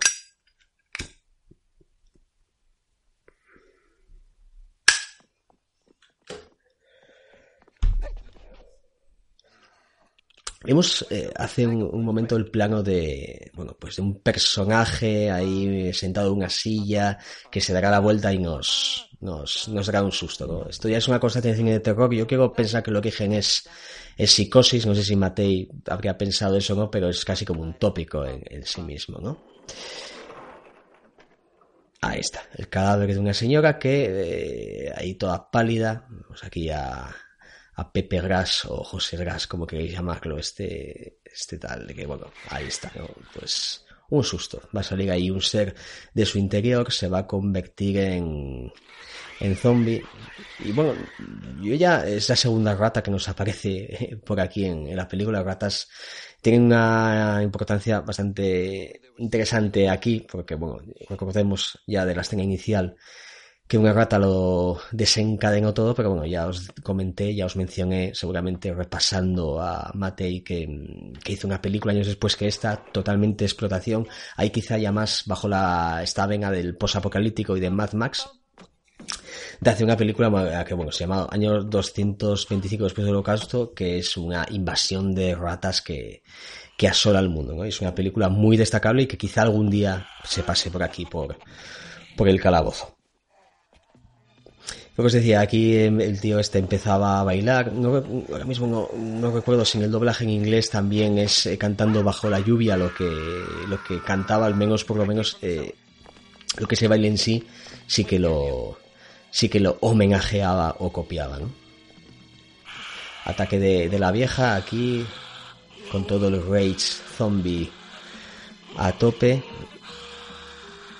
Sea, quitaremos de, de en medio enseguida. También, joder, es digno de destacar, ¿no? Que, que bueno, esto es ya habitual de, de, de, los zombies, ¿no? Ver un cadáver ahí devorado a saco, uno de los policías ya ha caído. Aquí es el tema del canibalismo, lo que os comentaba, los zombies, tal y como los, conocí, los conocemos en, en nuestra cultura actual, pues son zombies caníbales, ¿no? No sé si atreverme a decirme que fue Romero el primero que se desquitó del aspecto vudú de los zombies o del, de la gente sin alma que sigue mandatos a través de estos rituales vudú y Romero cambió esto y cambió el zombie por, por, por, el, por la vicisitud caníbal, ¿no? Igualmente aquí Matei lo que hace es llevar el, todo este canibalismo al extremo. En otras películas de zombies no es habitual que, que estos muertos vivientes pues eh, devoren con tanto ahínco a, a sus víctimas, ¿no? Disparo en la cabeza a la vieja, más disparos. Me encanta, por ejemplo, eso es lo que vemos ahora, ¿no? Los zombies entrando por atrás, luego abajo estos otros zombies comiendo eh, al el cadáver. Aquí Margaret se va a llevar un hermoso susto. Va a cagar también, seguramente, si buscáis imágenes de, de la película, encontraréis esto, ¿no? A Margaret ahí asolada desde la ventana con esos zombies que le tiran del pelo, grita mogollón, ahora vendrán al rescate. Y yo creo que es el momento ahora que vamos a ver una gran cantidad de gore, de hablaros un poco de quién se encargó aquí de, de los efectos especiales, porque en este tipo de películas los efectos especiales son muy importantes. Y bueno, aquí serían dos nombres los responsables, ¿no? Por una parte está el español Antonio eh, Balandín, Mm, si no recuerdo mal, aquí no está acreditado, aunque os aseguro que sí, que sí ha trabajado en, en la película. Él, me, fijaos, participó en producciones tan importantes como con El Bárbaro, El Doom de David Lynch, en Guerreros del Sol, ese icono del videoclub, esa película de, de, aventuras no rodada, rodada en España. Y el otro nombre que, que tenemos es el de Giuseppe Ferranti vale un tío italiano es una eminencia en el medio allí en Italia no tiene un currículum brutal no está al nivel de fama de por ejemplo de toda una figura en los efectos especiales de, de la cinematografía italiana como es Caro Gambaldi, por ejemplo, pero a ver, eh, Ferranti trabajó con Argento en El Pago de las Buenas de Cristal, en El Gato de las Nueve Colas, trabajaría con Joe mi querido Joe D'Amato, en Absurd, Rock Sin Límite, ya sabéis, esta eh, secuela bastarda que hizo de su propia Gomia. Eh, Ferranti trabajó con Humberto Lenzi en la invasión de los zombies atómicos, de ahí se puede unir un poco los, el parecido que, que, le hemos sacado antes a estos zombies y a los de, a los de Lenzi, ¿no? Con esas caras, esas caras de pizza, como por ejemplo mi camarada Luis Martínez de Luces en Horizonte menciona, ¿no? Cada vez que habla de la película. Este tío trabajó con, con en Caníbal Feroz, que es, eh, bueno, quizá una de las películas más bestias que, que hizo Lenzi. Trabajó con Martino en Todos los colores de la oscuridad. Y por supuesto fue un habitual de Bruno Mattei en, en, muchísimas de sus películas a partir de entonces, incluso alguna de las últimas, porque no sé si os lo dije ya o no, pero es que Mattei se murió rodando, se murió haciendo películas de zombies y caníbales hasta el, hasta el último de, de sus días, ¿eh? y, estuvo en activo, igual que Ferranti sigue en activo a, a día de hoy.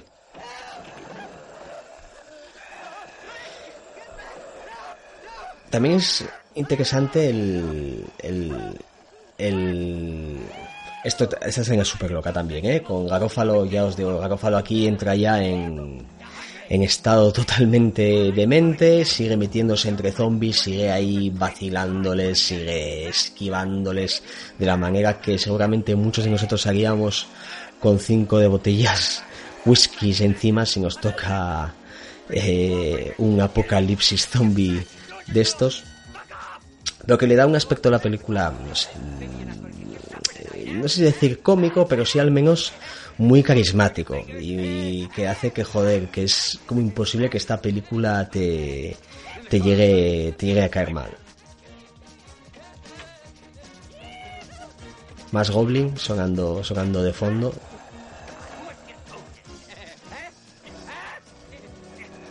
Por ya, ya, ya os comenté de que eh, la copia que estamos viendo es una copia con el doblaje, doblaje, doblaje en inglés siempre digo viendo lo que estamos, a lo plural, porque ya sabéis que, en muchos calabozos pues me acompaña mi querido Lucas, el gato del culto, muchos ya, ya lo conocéis por Twitter, que, que muchos piensan que lo digo de coña, pero es que, joder, le, le, encantan este tipo de películas y siempre, siempre las ve conmigo. Y somos, aquí los grandes camaradas del culto, ¿no? Pero y, y eso, que más zombies haraposos. Fijaos eh, ahora mismo eh, la manera en la que no sé qué coño les diría a Matei para decir hacer de zombie, pero esos movimientos pélvicos que hacen son cojonantes y tan carismáticos, ¿eh? por cierto, muy habituales también de... Quizá la otra gran aportación que hizo Matei, que es ese Zombie 3 del que levemente os hablé antes, que empezó a dirigir Fulci, pues que toda la parte... Ya os adelanto que de ese, de ese, de esa Zombie 3 algún día que iba a hacer un calabozo, porque hay muchas cosas que contar también pero ya os digo que lo que es la parte dirigida por, por, por Matei tiene muchísimas, muchísimas, eh, muchísimos paralelismos, sobre todo a nivel de estética y de zombies con, con esta película, ¿vale? Sobre todo lo que es la simbología de, los zombies. Huida sin control, aquí ya el, se desata el caos, los supervivientes aquí en el Land Rover se ven asolados y quería comentaros también que Bruno Matei al menos se murió sabiendo mucho del culto que él, que él tenía, muchos mucho conociendo al menos el, ese amor que muchos teníamos por sus películas y por extensión por todo el cinema bis italiano y él eh, comenta esto respecto al culto, ¿no? Esta entrevista que saqué en el que él habla, ¿vale? Eh, respecto al culto que tenga Apocalipsis Cañón a día de hoy comentaba lo siguiente veréis. Él dice, no había visto esta película en muchos años. Entonces, alguien de la revista Nocturno, esta revista por cierto es una eminencia en lo que es eh, a nivel de publicaciones en Europa sobre el cine de culto, son la hostia, ¿verdad? Esas, esas revistas, aunque lamentablemente creo que solo están en italiano. Pues él decía, alguien de revista Nocturno me llamó y me dijo que Quentin Tarantino había estado hablando de la película en algún sitio. Decidí verla otra vez y tratar de entender por qué le había gustado tanto. La vi otra vez y comprendí por qué le gustó, declara Matei. Entonces, bueno, seguramente Matei, antes de fallecer, pues se compró una conexión en internet y cuando vio que tenía todo el culto, se debió ver todas sus películas en bucle y comprendería también, pues, oye, que él lo veía como un trabajo, un trabajo hecho con pasión, pero muchos, a pesar de todas estas peculiaridades que tienen, ¿no? Pues es un arte ante todo. Y este plano que estábamos viendo ahora de Garófalo, eh, fijaros, fue unos segundos brevemente, pero se veía un poco eh, ese ya os digo, esa vocación interpretativa de, de Garófalo, ¿no? Que igual quizá aquí daba un aspecto dramático de incompresión a la vez que su personaje Santoro se desata eh, en, de locura completamente cuando se ve asolado, más que por los zombies en sí, por este mal que parece que va creciendo sobre todo esto, ¿no? Y eh, la película según avanza y según los personajes van avanzando en la trama, veis que cada vez salen más zombies y veis que este ímpetu apocalíptico o ya no sé si llamarlo posapocalíptico, pues está creciendo. There's the river. Yeah, that's it. Means we're near the end of this damn trip. But we gotta follow it all the way down to the mouth. Once we reach it, we'll take the boat. We'll have a fairly good chance of completing our mission. What about the reporters? Aquí tenemos a los personajes que, bueno, ya eh, con más o menos fortuna, pues se pudieron salir eh, más o menos indemnes de, del ataque zombie de, de, ese poblado primitivo y ven un río, ¿no? Ven un río y se van a ir, se van a ir y donde llegarán, lo vamos a saber, pues es cerrando el círculo a la planta nuclear de donde se desató toda esta pesadilla, ¿no? Fijaos en ese plano que vimos hace un momento de, del río, ¿no? Y al lado se veían como dos zombies a lo lejos, ¿no? Caminando lentamente. Muchos lo veréis seguramente pues como planos de ubicación o de situación o de un poco de, reclamo, ¿no? Para, para enriquecer el contexto de, de la película, como estos que, que estamos viendo ahora, con los zombies aproximados a la Robert, pero me gusta muchísimo la iconografía tan excelsa que alcanza la peli con, con esa composición de, del cine del cine zombie, ¿no? De cine inquietante. Insisto, la música de Goblin aquí ayuda muchísimo. Es, quizá llega un momento en el que, que sea haya sido robada o no, pues no importe tanto cuando se utiliza también porque, bueno, pues enriquece, ¿no? Esa, esa entidad de la película y, y también, pues por prolongación, esa entidad que, que tiene eh, este, esta zombie exploitation italiana que ante todo, pues oye, era una forma de, de conseguir el entretenimiento, de conseguir la gracia del público. Y es que lo consiguen, joder, porque son películas hechas con, con encanto y con oficio y yo cuando me pongo a hablar de ellas o defenderlas, supongo que los que me, ya me habéis escuchado por otros lados, veréis que coincido en algo que para mí es muy importante, que son películas en donde absolutamente todo, todo, todo puede pasar.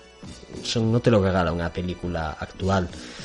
Son, es un cine hecho desde, desde el interior, desde, desde lo más, eh, raíces más viscerales, que gente que haga terror pues pretende, ¿no? Porque bajo presupuesto te pone pegas, pero el andar por circuitos comerciales más minoritarios te permite también ir mucho más allá en ciertas en ciertos aspectos, ¿no? Y es por lo que a mí estas películas pues me, entusiasman.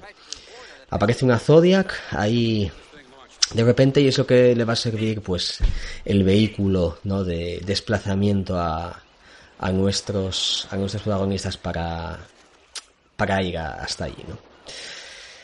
Quería hablaros también un poco de la mm, poco las repercusiones o eh, la aceptación que haya tenido en su día Apocalipsis Caníbal. Se estrenó bajo este título en España, ¿vale?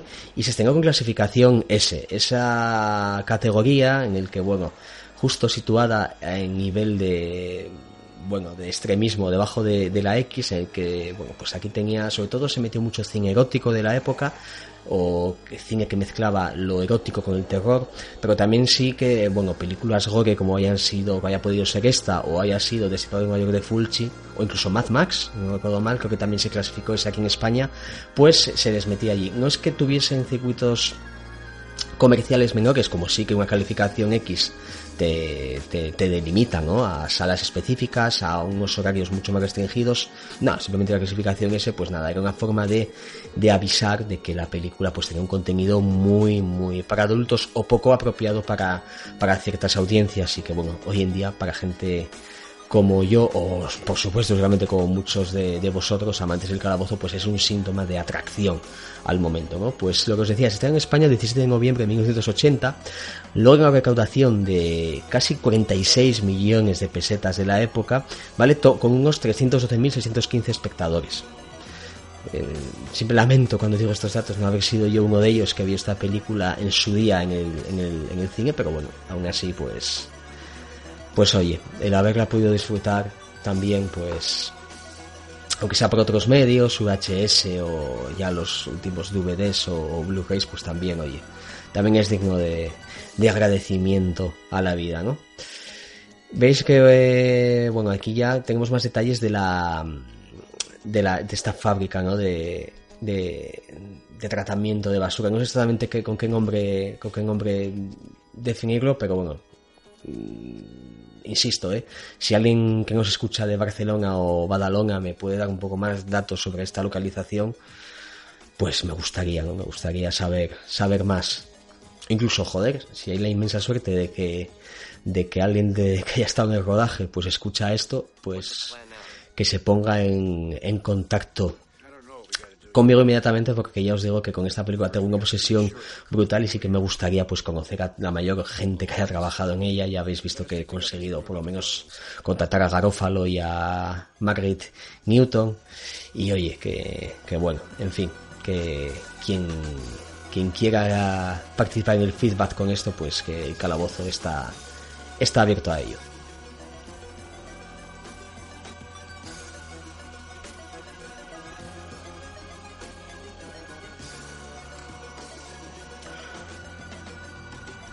Me gusta también de, esta escena que es ya la conclusión, ¿no? la catarsis, el, clímax final, donde ya os digo que no va a haber un no va a haber un final feliz. Es sobre todo, primero, el cómo se da un sentimiento de aislamiento en esta, en esta, en esta central, central nuclear, cómo los personajes van buscando, no saben lo que se van a encontrar dentro, Em, ellos no saben, el espectador sí lo sabe, que todo se ha, se ha desatado, se ha desatado ahí.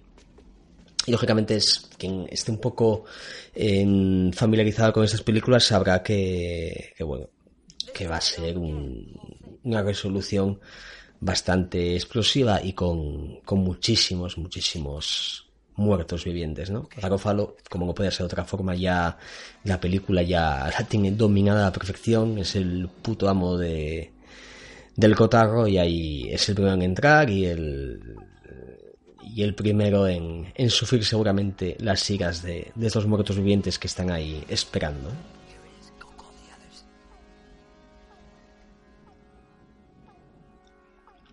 Aparte, eh, Garofalo, mmm, joder, es un tío que aparte de esa vocación que, que él ya prácticamente nació con ella, aquí reconozco eh, que está súper pasado de rosca, pero es un tío con tanto carisma, con tanta fuerza en pantalla y que aquí lo hace todo tan bien que es que engrandece la película a unos niveles que nadie se esperaría cuando, cuando ve el film en inicio.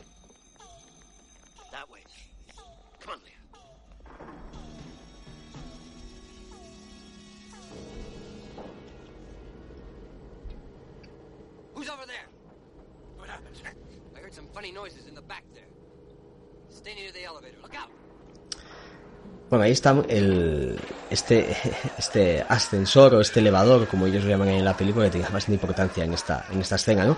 Primero porque eso, pues, el personaje de Selan Kerai, pues el, el reportero, será el primero en sufrir las sigas, lo hacer de una manera bastante cruenta, ¿no? Ver ahí como nuevamente el ímpetu caníbal de los zombies, aquí Matei los sobrespone a saco y, y, y bueno, los protagonistas ahí ven cómo no saben qué hacer, Margaret grita, Garofalo que sigue ahí con su empeñamiento en llamar los bastardos a los zombies y ametrallará ahí a muerte a todos, sobre todo eso, ¿no? ese ímpetu de odio que tiene a- hacia los hacia los muertos vivientes. Sus compañeros de reparto, pues, eh, o compañeros en la ficción, es sobre todo el susto, es la típica sensación habitual que uno pueda tener en estas, en esta, en esta situación, ¿no? O al menos en la ficción, lo que se suele por lo menos eh, desarrollar, pero no, aquí Garofalo miedo no tiene, ya lo hemos visto, ¿no? Lo que quiere es, pues, eh, llamarles eh, de todo, reírse de ellos, eh, desatar todo su rage, toda su ira sobre, sobre los zombies, y eso es lo que pasa, claro, que acabará pues un poco jodido. Porque este plano que estamos viendo ahora, en el que un ascensor sube y luego vemos el rastro de sangre, me suena muchísimo, muchísimo de verlo en alguna película. Diría que es, eh, no sé si es la primera Resident Evil, me parece. Aquí ya os, os dejo un poco a vosotros, oyentes del calabozo, que, que si me podéis eh, aclarar esta duda, pero ya os digo que esa escena, ya en su día, una de las primeras veces que vi, que vi, que vi Apocalipsis Caníbal, pues me, me suena de haberlo hablado con alguien, y yo diría que Resident Evil, pero no sería la primera vez que una película norteamericana, pues, eh, copia o, copia o eh, se parece de manera casual a una de esas películas italianas que mucha gente se mete con ellas pero que en realidad pues son un patrón a seguir también también para muchos ¿eh?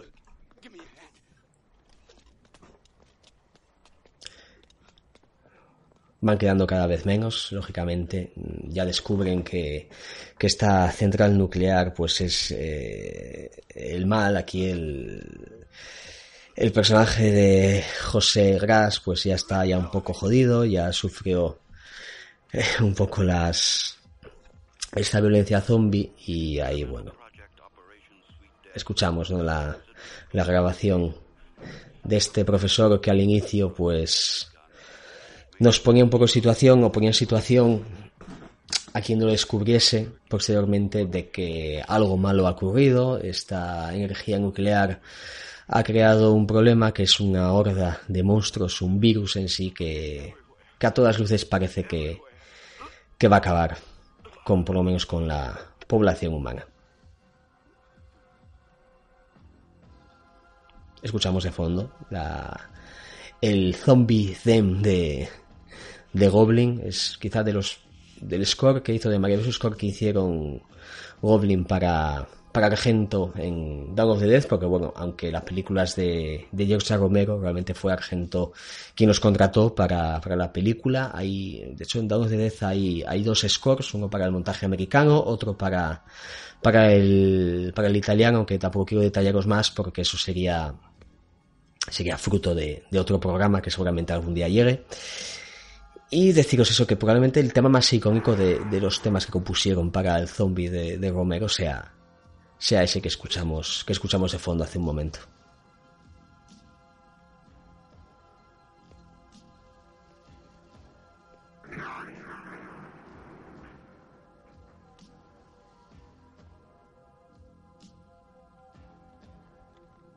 Aquí ya, moribundo, perdido, el personaje de José Gras pues descubre aquí unos papeles ya está medio, medio jodido, medio grisáceo, medio azulado, insistiendo en quizá esa copia intencionada de, de imitar ¿no? los, los, maquillajes de Tom Savini en, en Zombie.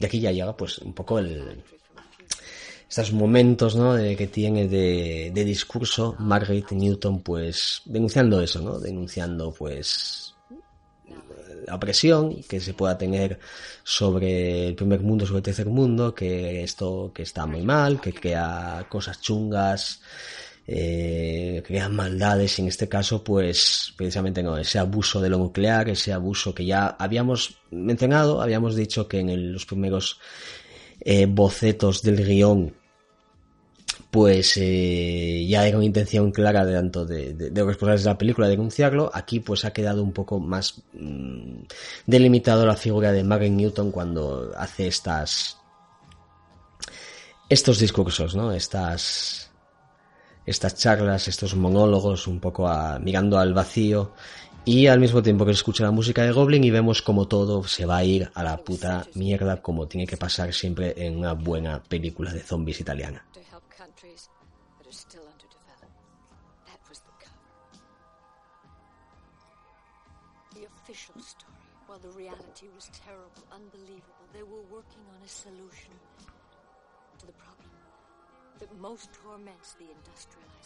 Me gusta mucho, por cierto, aquí el esta, eh, esta mirada de infinito de Margaret ahí con, ya os digo, es, que tiene un rostro, supongo que, está, que estaréis todos, casi todos viendo la película, o que al menos la habréis visto, tiene un rostro precioso, pero verla ahí con esa mirada un poco de, de inquietud, con gotas de sangre, ahí tal, es una imagen bastante potente, ¿no? Como potentes son estos, estos zombies que estamos viendo, empleados de, de la, de la central nuclear, porque Dios, fijaos cómo colocan los brazos uno de ellos, es que se toman el papel como súper en serio, ¿no? Encabezado aquí por Garófalo y, y José Gras, miradas al infinito de los zombies, otros directamente no quieren mirar a ningún lado, andares con extraños movimientos de un lado a otro, pero ya os digo, puede parecer ridículo para muchas audiencias, pero estos zombies, estos zombies amenazantes, estos zombies como mmm, catatónicos a mí por lo menos son los que los que me gustan. Y porque a nivel de insectos, ya os comentaba antes un poco ese ímpetu que tenía Matei como montador y como cineasta.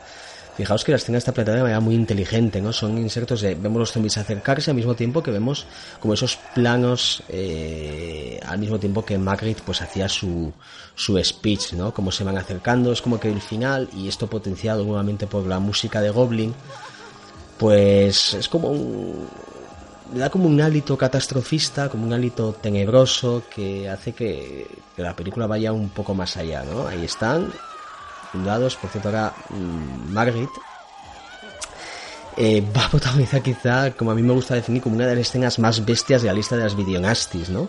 Ahí cogen, le meten la mano los, los zombies, le arrancan la lengua, Garófalo ahí vestido de zombie mirando con deseo aquí, le arrancan desde dentro, los ojos fuera de las órbitas, es quizá la escena más bestia de la película, la más polémica en el sentido que es que generó muchísima controversia y generó controversia porque Apocalipsis Caníbal entró de lleno en la lista de, de las videonastis, que es supongo que muchos lo conoceréis de los programas que he hecho con o que estoy haciendo en este momento con con, con Luis Martínez de, de, Luces en Horizonte sobre este fenómeno de las videonastis, ¿no? que vamos repasando todas esas, esa, esas películas de una lista en la que bueno, el, eh, el gobierno de, británico de, a principios de los, de los 80 pues decidió incluir una serie de, de películas que, bueno, pues eh, atentasen un poco contra la, moralidad de las audiencias británicas. ¿no? fueron películas perseguidas, prohibidas en algunos, en algunos casos, incluso algunas de ellas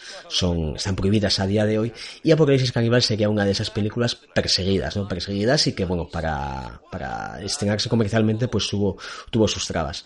Vemos una escena añadida ahora, una escena, una escena final, una especie de, de epílogo que a mí personalmente me, me encanta, ya nos, ya nos hemos ido fuera de, de, la central nuclear y que viene un poco pues a dar a entender de que el, la epidemia zombie, este apocalipsis caníbal, este apocalipsis zombie, pues ha llegado a, los, a, la, a, las ciudades, ¿no? A los núcleos urbanos, como siempre gustaban mucho a los italianos, como para dejar con ganas de una segunda parte, ¿no?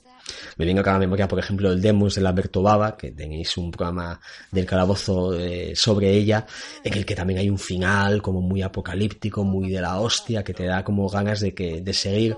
Lamentablemente en Demos 2 no continúa eh, con la trama tal cual, pero que al menos, oye, que, ese final pues muy típico italiano, ¿no? Aquí vemos esta pareja en el parque, vemos a un anciano sentado ahí en un banco, ya la presencia es un poco amenazante, ¿no? Se van a acercar, no, yo creo que ya a estas alturas pues todos sabemos lo que, lo que va, lo que va a ocurrir, pero aún así, esta chica quiere, quiere acercarse, quiere mirar música de Goblin, por supuesto, sonando de, de fondo, como podría ser de otra manera, este anciano, esa, esa apariencia un poco extraña, le tocan, se da la vuelta ¿Y qué pasa? Pues que vemos a este anciano zombie, este anciano que nos da prueba de que eso, ¿no? De que esta epidemia, este virus ha llegado, más zombies ahora que atacan a, la chica, mucha sangre, mucha violencia, mucho canibalismo. Ahí van a dar buena cuenta de ella, le están ahí comiendo todo, todo, todo, todo, todo, el chico que no da crédito. Y esto es Apocalipsis Caníbal, Casi como con esta escena podríamos podríamos un poco resumirla, ¿no? Cine de zombies, metió la eh, vertiente caníbal, presencias amenazantes de zombies que a mí tanto ya os dije que, me gustan, pues aquí metido en un parque, que ya os digo que me jode por una parte que esto no continúe, que no haya habido un Apocalipsis Caníbal 2 en el que vemos a estos zombies, esta iconografía de los zombies, pues metido en, las grandes urbes, ¿no? Este zombie que se aproxima a la pantalla y con esta pues música dramática que, que nos regalan ahora, ¿no? Matei y compañía, pues se acaba. Ahí vemos, pues la acreditación de Claudio Fragaso, sale el primero acreditado, esto no, seguramente no es casual. Y nada, pues simplemente ya con los créditos finales vamos a dar por concluido este calabozo, daros unos enormes agradecimientos a todos vosotros que, que nos habéis acompañado, ya me diréis qué tal el programa, ya sabéis, eh, comentadnos por favor, o comentadme en iVoox vuestras impresiones con los likes y, y, todo esto. Mencionaros también que, por cierto, que ya está el programa en iTunes, para quien habitualmente consuma podcast por ahí. Y nada más, simplemente despedirme de, de todos vosotros, soy el reverendo Wilson y nuevamente muchísimos agradecimientos a todos vosotros por por estar ahí y acompañarnos en, o acompañadme en este maravilloso viaje del cinema italiano. Un saludo enorme.